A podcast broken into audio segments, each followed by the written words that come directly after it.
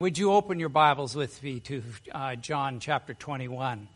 John chapter 1. Actually, actually, there are many who think that this last chapter of the book of John was added after John's death.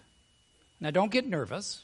Don't get nervous. We're just guessing because it appears to be an appendix after the great confession of Thomas in chapter 20.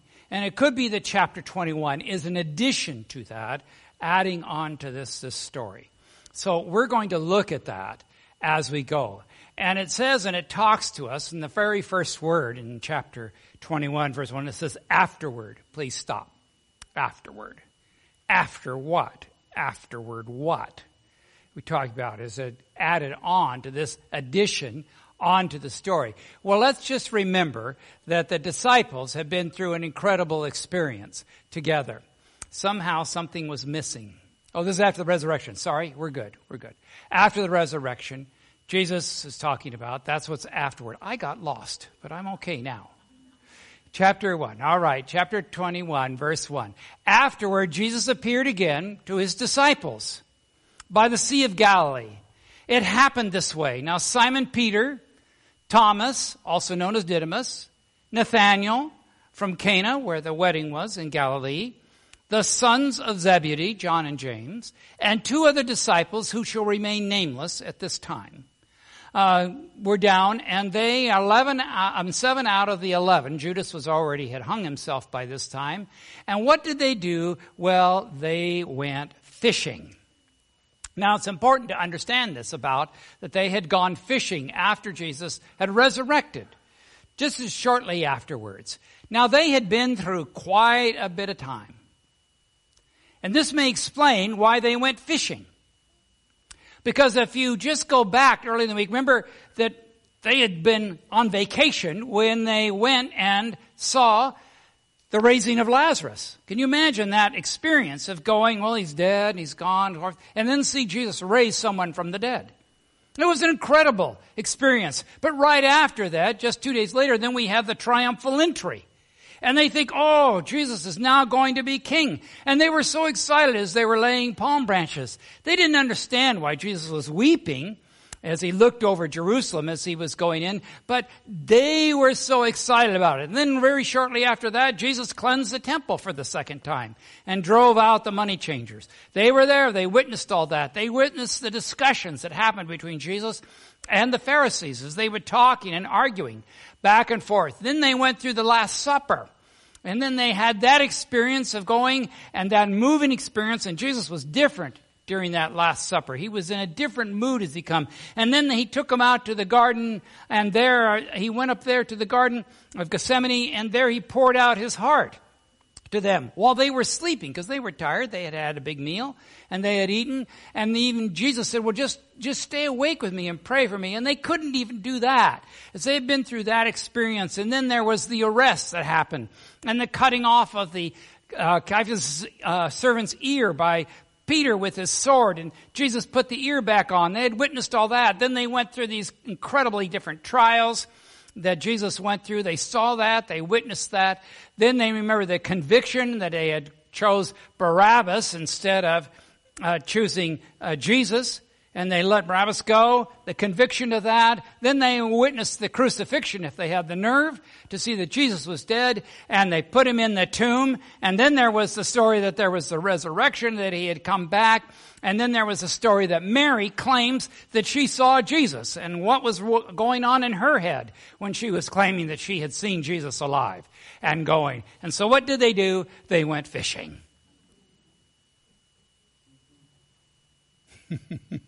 Now, perhaps that was a wise move. you know, when you have a lot of stress in your life and a lot of things are going on, depression can set in, you can be confused, you can have a lot of things, you're in great distress. Perhaps fishing would be a good thing to go do. After all, it was their livelihood. They knew how to fish. These were experienced fishermen.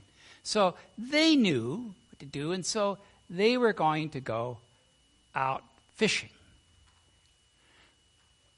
But Jesus, but Jesus and his cause, Christ and his cause, it was at a great crisis moment and importance right then.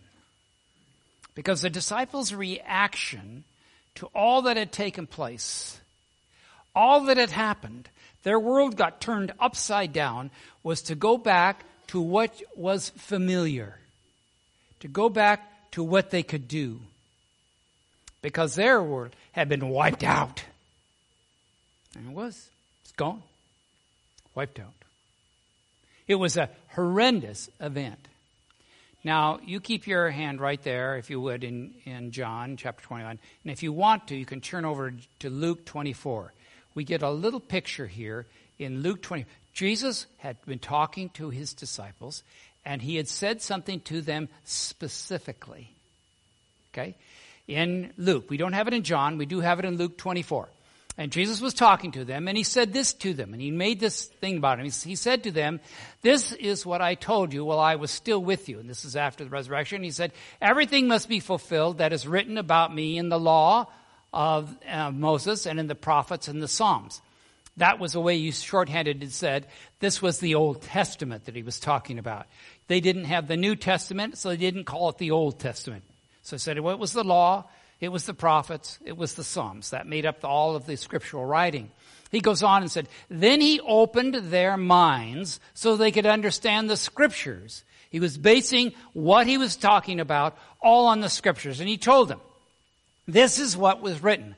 The Messiah will suffer and rise uh, from the dead on the third day. And repentance for the forgiveness of sins will be preached in his name to all nations beginning at Jerusalem and may end up in Naples, Florida, preaching of that.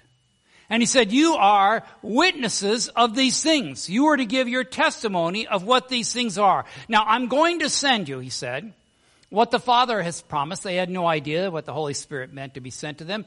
But stay in the city until you have been clothed with the power from on high. Jesus told them to do what? To stay in the city. and they had gone fishing. They weren't in the city at all. They were, they were gone. They were, they were other places. They they had disappeared. They were gone. Okay, back to chapter 21 then in John. Go flip back there. So, how did this happen? How did this go? Well, remember the events that had just taken place in their lives. Eh? What had taken place? So, so watch this carefully. So, verse 3 I'm going to go out to fish, said Simon Peter. And they said to him, We'll go with you. So they went out and got into a boat, but that night they caught nothing. Early in the morning, Jesus stood on the shore, but the disciples did not realize that it was Jesus. And he called out to them and said, Friends, haven't you any fish? They called out to them. And they boldly answered, Nope, we have no fish, none whatsoever. And he said, Well, throw in your net onto the right side of the boat and you will find some. Shouldn't that ring a bell in their mind about something going on? Uh, should have, should have had something. I mean, somebody yelling from the shore, you know, telling you what to do. About, I've had people do that. I'm trying to do something and somebody yells and well, do this, do that. Or maybe your wife uh, gives you suggestions on how to do what you know you should be doing. be careful there. Uh, so throw it in on the other side. And when they did, the Bible says, they were unable to haul the net in because of the large number of fish that they had put in. And then the disciple whom Jesus loved, who was that? That was John. John. Whom just said to Peter, It is the Lord. And as soon as Simon Peter heard that say, it is the Lord, he wrapped his outer garment around him, for he had taken it off as his fishing, and he jumped into the waters. They weren't that far away. And the other disciples followed in the boat, towing a large net behind them, full of fish, and they were not far from the shore, about a hundred yards. And when they had landed, they saw that there was a fire burning coals, and with uh, there were fish on it, and some bread. And Jesus said to them, bring some fish uh, that you have just caught. So Simon Peter now climbed back into the boat and he dragged the net ashore and it was full of fish. How many fish did they have? 153. That looks like a pretty good catch. Um, but even with so many, the net was not torn, even with a huge catch. And Jesus said to them, Come and have breakfast. Come and have breakfast. And they, none of the disciples, this was added on, none of the disciples dared to ask him, Who are you? Because they knew it was the Lord. They knew it was the Lord. They didn't need to ask, they saw. They recognized him. And Jesus came, took the bread, and gave it to them, and did the same with the fish. So here is Jesus cooking breakfast for his disciples, which could had to be quite an event, didn't it?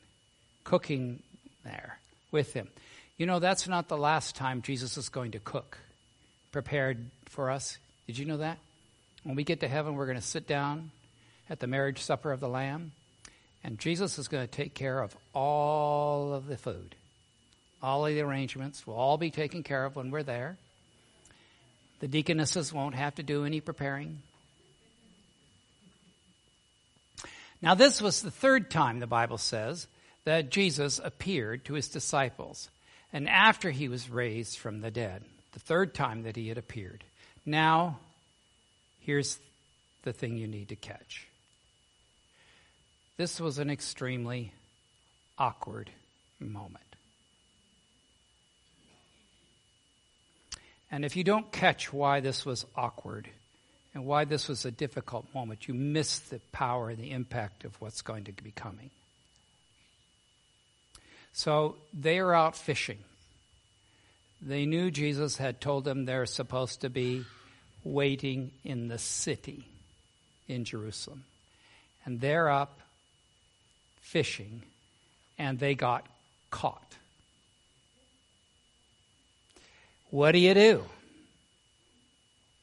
You're caught. You kind of look at the floor and kind of. But there's even a deeper problem that is in this group. And that is Simon Peter is there. And now it's face to face with Simon Peter and Jesus. How do you think Simon Peter was feeling at this moment? Remember, he had jumped out of the boat to come to come to Jesus in front of the other six that were there. He, he came to came up out of the boat to, to Jesus. And when Jesus asked for it, he was a rush. I'll, I'll go haul this in. Do you see this kind of it's suggesting to us his participation in this, you see? You see how he's trying to get back. Why? Because everyone in that circle knew that he had denied the Lord three times and swore that he didn't know him. When Jesus needed him, he let his friend down, and now everybody in that group knows it. And so it was extremely awkward. Extremely awkward. And there had to be tension floating around in that group. Not only had they not gone where they were supposed to be, they were supposed to be in the city. They were now out fishing. Jesus had caught them out fishing. But Peter, Peter was the one said, let's go fishing and they had gone along with him. And now Jesus shows up, and there they are in this circle, and he has cooked them breakfast. And when they had finished eating, verse 15, Jesus said to Simon Peter, Simon, son of John, do you love me more than these? Now, there's a dispute amongst Bible scholars who the these were, who he was talking about. Some don't like the implications of what others draw from this. But I would like for you to consider something this morning. If he was saying, Do you love me more than these other disciples? That has an incredible impact on Peter. And he responded in front of everyone. He said, Yes, Lord. You know that I love you, Peter said. And Jesus said to him, Feed my lambs. And then in verse 16 he said, And again Jesus said, Simon, son of John, do you love me? Yes, Lord, he responded. You know I love you. Take care of my sheep, he said. And a third time, he said to him, Simon, son of John, do you love me? And all the other six that are sitting there are listening intently.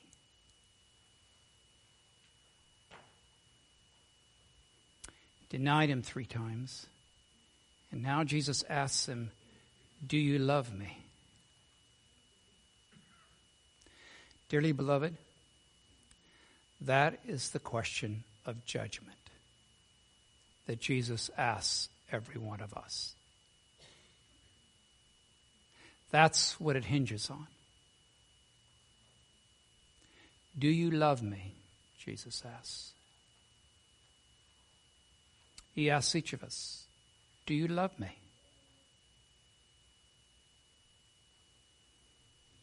And the Bible records that Peter was hurt because Jesus had asked him the third time, Do you love me? He was hurt. Of course he was. Refreshing to the pain. Reminder that Jesus would not let that pass. And there was a purpose why Jesus was addressing that. There was a reason was. Because if Jesus had not done this, they never would have trusted Peter again. Never would. The disciples already had Peter's number. He'd been the loudmouth. He said, Oh yeah, I love you. Yes, you are the Christ. Yes, I will do anything. I will do blah, blah, blah. And when it came, push came to shove, he gave up. He swore he didn't know him. He hid. The bold man shown that he was a coward. The rest didn't do that. Only Peter.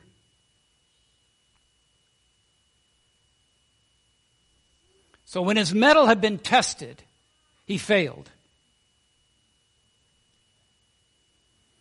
And he responded, Lord, you know all things. You can read my heart. You know that I love you, he said. Now it's interesting in the, in the Greek that when you read that, it says, I love you. The first two times he said, I love you, agape. And that agape love was that I love you as my God. But the last time he used the word philo, the love philo. In other words, I love you as my friend. See the difference in the change there happening? I want to ask you this morning how do you feel about this story? How do you feel about what had taken place there? It's a, it's a difficult thing to wrap your mind around, in a sense, because you didn't deny the Lord. It was Peter. And those other disciples that are sitting there are watching this take place. They would have excluded him. Yes, we have friends. Yes, we do that, blah, blah, blah, blah. But we wouldn't want him to be in the ministry anymore.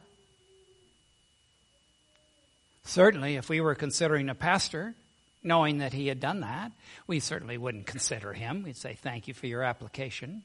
Appreciate that. Don't call us, we'll call you. Type of thing. Isn't that right? We, we wouldn't. No, no. So, how do you feel about this story as it rolls through about sitting there at that table? If you were around that, listening to that, having part of that? How do you feel about that? What's the impact that it may have in your life? Peter was in anguish after he had sinned like that, denying the Lord and saying it three times. The true character of Peter, he couldn't stand to face himself. And he was trying everything he could. Pulling in the net, being the first out of the boat. Embarrassed, humiliated, knowing that the Lord knows all things, knows exactly what he did, predicted what he would do. And yet he was a coward and so, so weak at it. And he's in anguish.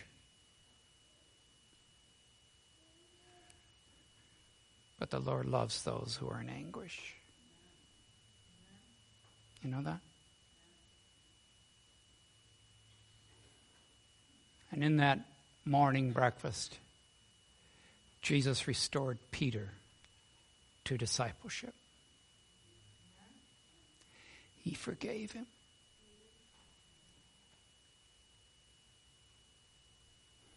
Peter was restored.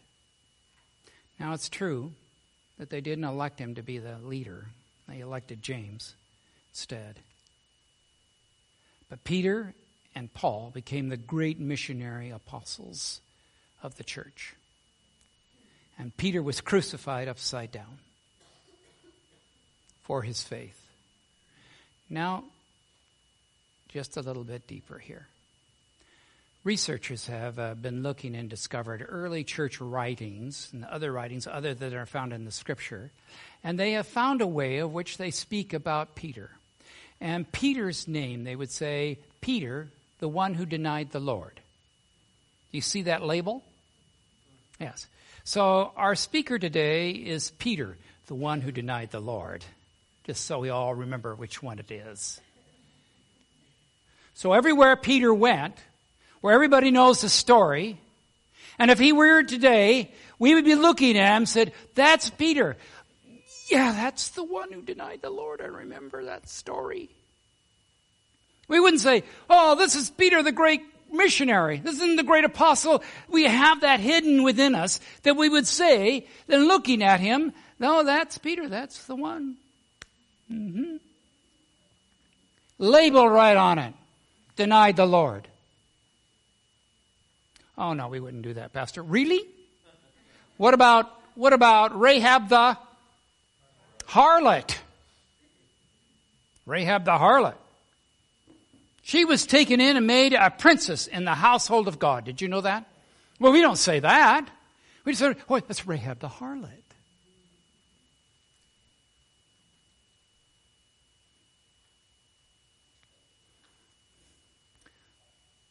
So, could we, the church, forgive and restore like that?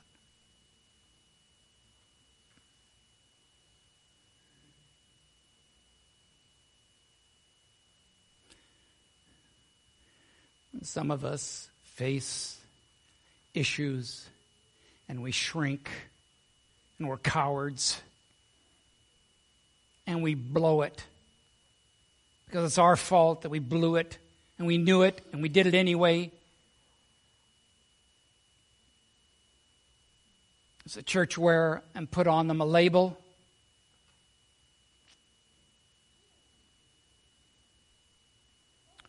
Or can the church forgive and restore? Well, we would ask, well, was that genuine? Was that a genuine confession?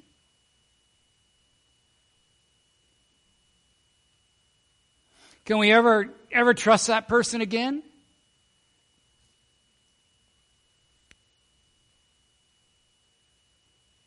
I ask you, does exclusiveness and pushing somebody to the edge, does that ever help? Not in my experience. Never helps.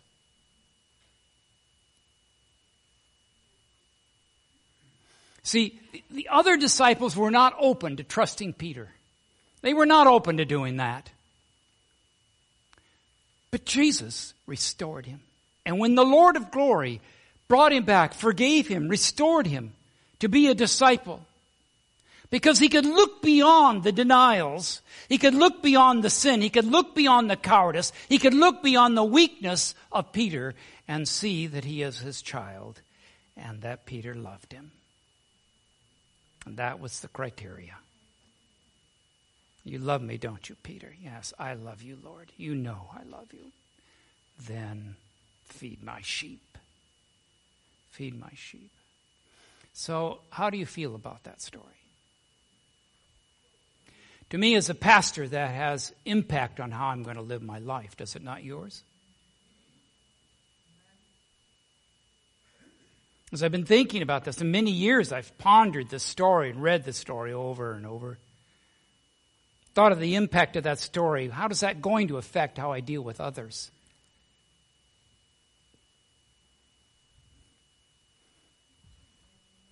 As a pastor, you get a lot of praise at times, but there are times you don't. Times when, boy, mud flies your way. Sometimes after you get over that type of feeling, you have to learn is there really truth in there that I need to learn something? That's a hard step to go. But as a church family, do we want our place to be a place of love? Acceptance, and forgiveness. Because in reality, every one of us needs that.